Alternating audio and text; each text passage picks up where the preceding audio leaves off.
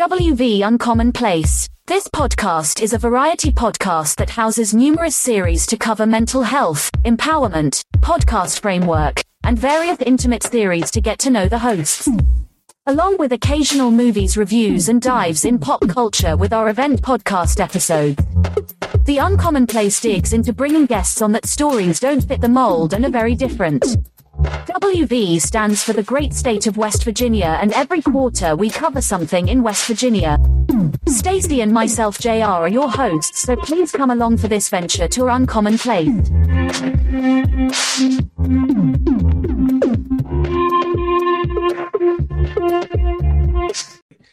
Welcome to West Virginia Uncommonplace. Today I have a guest with me that is an innovator. He is innovating with some tools. His name is Myko, and his tools are called Tailspin Tools. Myko, would you please tell my audience a little bit about yourself and tell us about these tools? Uh, thank you, Wilbert. My name is Myko. Uh, I am the inventor of Tailspin Tools. I came to the tools through my hobby. I have been a hobbyist woodworker for the past, call it 40, 45 years, since probably I was about 10 years old.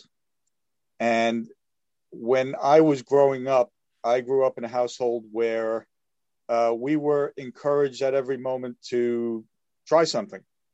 Uh, if you needed something, you wanted to do something, you were encouraged to try it. It wasn't a matter of, uh, can I do this? It's a matter of, let's find out. Uh, so that's kind of how I grew up. Uh, I went through my childhood. I mean, my parents provided for us without us we were poor without knowing it. They took very nice care of us. Okay, and, humble, humble. Yeah. Uh, bought a very, very rundown house in College Point, New York. And, and they basically rebuilt it around us. So that was part of the part of the culture of the home was, you know, you need to get something done, you have to learn how to do it. So, in the age before YouTube, when you could just learn anything by going online and figuring something out and watching somebody do it, uh, my father, a florist, and my mother, a bookkeeper, uh, basically rebuilt the house while we were living in it, uh, tearing out walls, changing pipes, wires, everything all the way along the way. So, I kind of grew up watching things getting done that most children probably grew up watching somebody hired to come in and do it. Um, so it's just kind of a, a different outlook.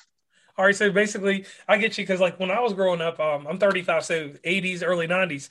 Bob yeah. Vila was on TV, so that's who showed you how to do. Well, he really didn't show you, but his helpers showed you how to do this and that. But you did it on your own. You did it with your parents. You all worked. Uh, well, my, my my parents did it while we, while we were young. I mean, we participated at a certain point. One of our favorite things, if they were putting up uh, paneling or wallpaper, one of our favorite things was to get out the markers and uh, and graffiti the entire room before the paneling went up or before the wallpaper went up. that, was, that, was, always fun. So the the folks that bought the house after us, if they tore out any of that paneling, they were finding a lot of pictures. Man, this is going back into uh, back into the I guess mid '60s would be when this was going on. So there was there was no Bob Vila, there was nothing like that at that time. Right. Okay. Okay. So tell us about these marking tools, because let, let me tell you my experience uh, with looking over this material. Um, me and you spoke briefly about where um, I travel between, but once I seen your marking tools, I was like, the Amish would go crazy. The Amish. Yes, over your tools it, it, oddly enough, the Amish, for as as backwards as society considers them to be, and as isolationist as society considers them to be, they're actually innovators. Uh, going back years and years, I mean, everybody thinks that they're just living down on the farm and not doing anything. Uh, they invented the circular saw. You know, so innovation and getting things done was their way of life. So uh, that that's actually uh, a pretty good thing for me. For someone to say that the Amish would go crazy over it, it's like those guys knew what they were doing. Right, uh, and I'm saying this just from the perspective of obviously uh, the states between me and you have a lot of Amish between them, Ohio, Pennsylvania, and all that other stuff. Yeah. Um, when I looked at you know what, what your tools are used for, I was just like, wow. I was like, I know so many guys that that are Amish that build things They like this would make their job a whole lot easier. Uh, it certainly could. The I've basically invented a new class of marking tool that I'm calling calibrated collinear marking tools. The edges of the tools are calibrated to the writing implement, and the effect of that is to allow you to draw lines around corners that line up. Uh, so the old way of doing that is you would draw a line with a square, for instance, and then move that square to the other edge of the board, kind of eyeball it, and put your pencil in there and draw the next line. And if you wanted to go all the way around a post, for instance, 99% of the time when you get that fourth line on there, it doesn't line up with the first one as you go all the way around. Right. And and that was the thing that got me there just in small builds and what I do. Um, I was just I was amazed by that. I was like, how come not in a rude way, but how come it took someone so long to think of this? Like that's how innovative, like that's why it wowed me that you did this. So tell go in more detail about the measurements and um, the different sets that, that people can get from you. Uh, well, dovetails are are typically cut in there's there's a range of what they call dovetail ratios, which is a uh, you can think about it like the the run of a roof, where it's a you know up one foot over three feet, you know would be a one to three. So my tools come in one to four, one to six, and one to eight, as well as a square version. The one to four is used with softer woods because you need it to be wider uh, just because of the, the, softer woods aren't as strong. The one to eight are the the uh, steepest angle, and those are used in hardwoods. And uh, the functionality of the tools allows you to draw the lines on both of the boards for dovetail joinery before you pick up your saw. Now, that might not sound like much to you, but the way dovetails have been done literally since the time of King Tut is you mark one edge of one board, which is either the pin board or the tail board, because you've got pins and tails that fit together to form the joint. Correct. What you would do is mark one board, let's say the pins, and you would actually cut the pins and then remove the waste. So now you've got the triangular pins standing up on the end of the board. Then you would take that board and literally hold it on the other board in order to mark where those pins are, which you do with a knife or a pencil while you're holding one board on top of the other board. You got to get in there and mark it all the time without moving anything and making sure it's perfect. Then you cut out that material and try to get the boards to fit together. And that that step there with the moving putting one on top of the other is called the transfer. And that's where all the mistakes happen. Because anything shifts a tiny bit, those angles aren't going to line up.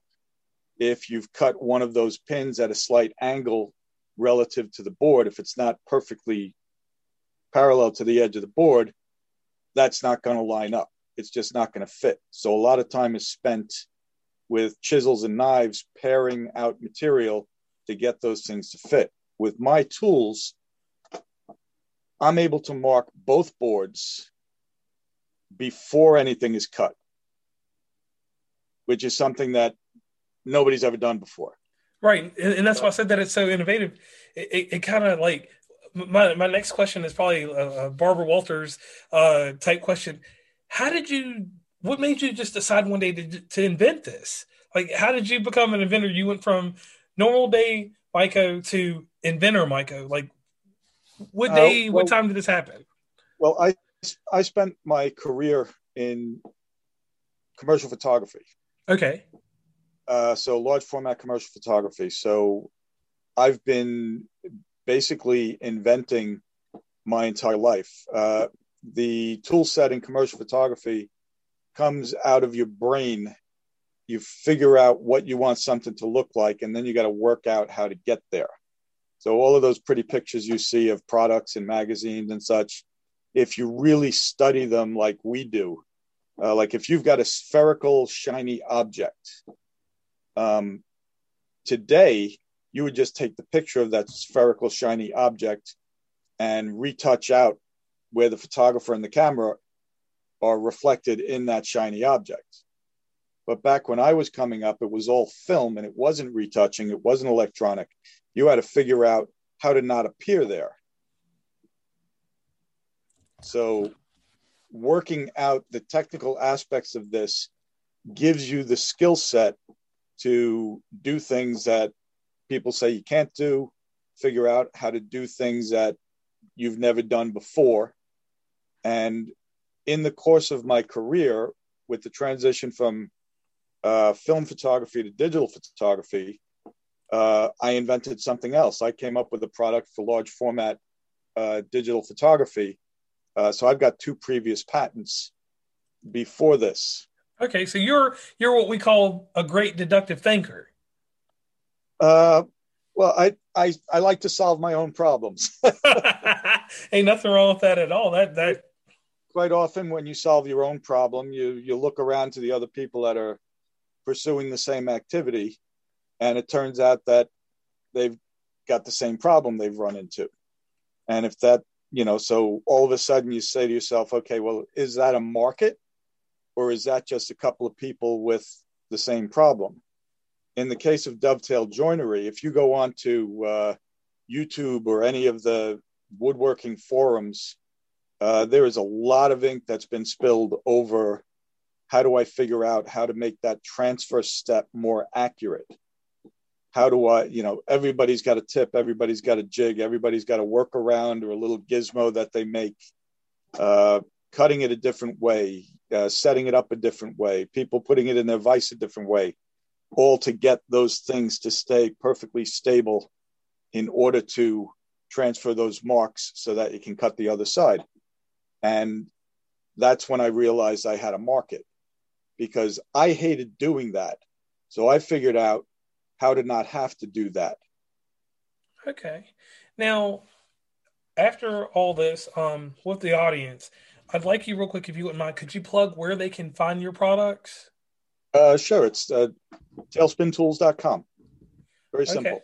Real and simple. if you go to if you go to tailspintools.com, there's a demonstration video uh, with an elderly guy. That's me. uh, demonstrating the product for cutting dovetails. And there's a couple of other smaller videos uh, that do l- little demonstrations, like drawing a line all the way around a post you wouldn't believe how simple it is to do with these tools because the tools are calibrated to the marking the tools are calibrated to the marking device which in this case is a 0.7 millimeter mechanical pencil. Now the quick explanation of the calibration if you take a ruler two rulers two identical rulers and you just lay them down on a piece of paper together and you move one off to the side and you draw a line then you bring the second one against it again, take the first one away and draw another line. You don't wind up with one line, you wind up with two lines. Correct. Because the writing tool has thickness. Typic, typically, it's spherical.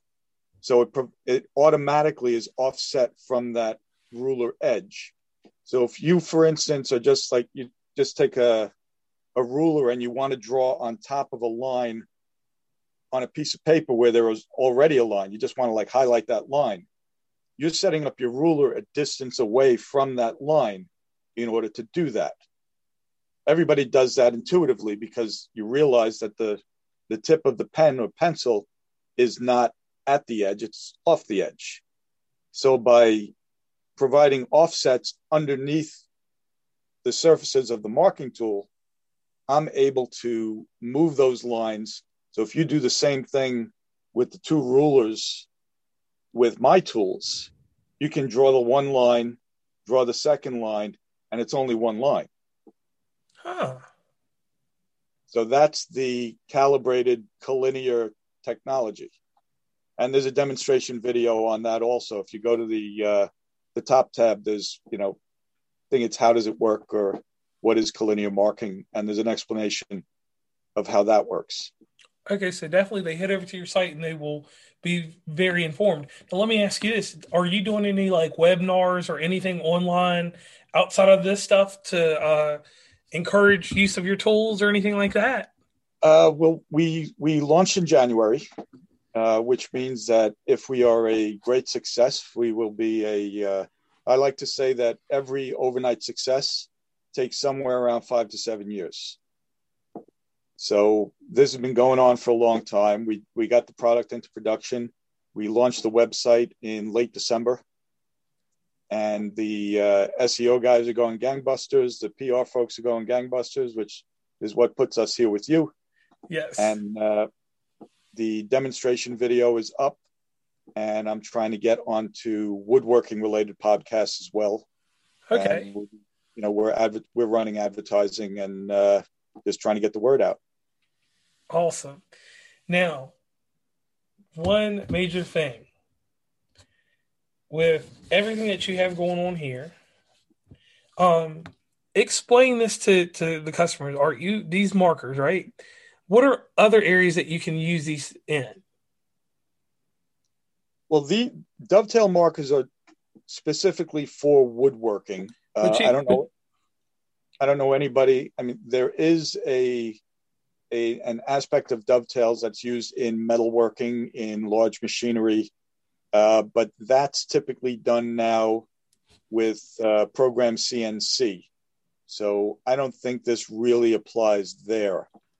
Uh, so basically, this is a this is a woodworking product.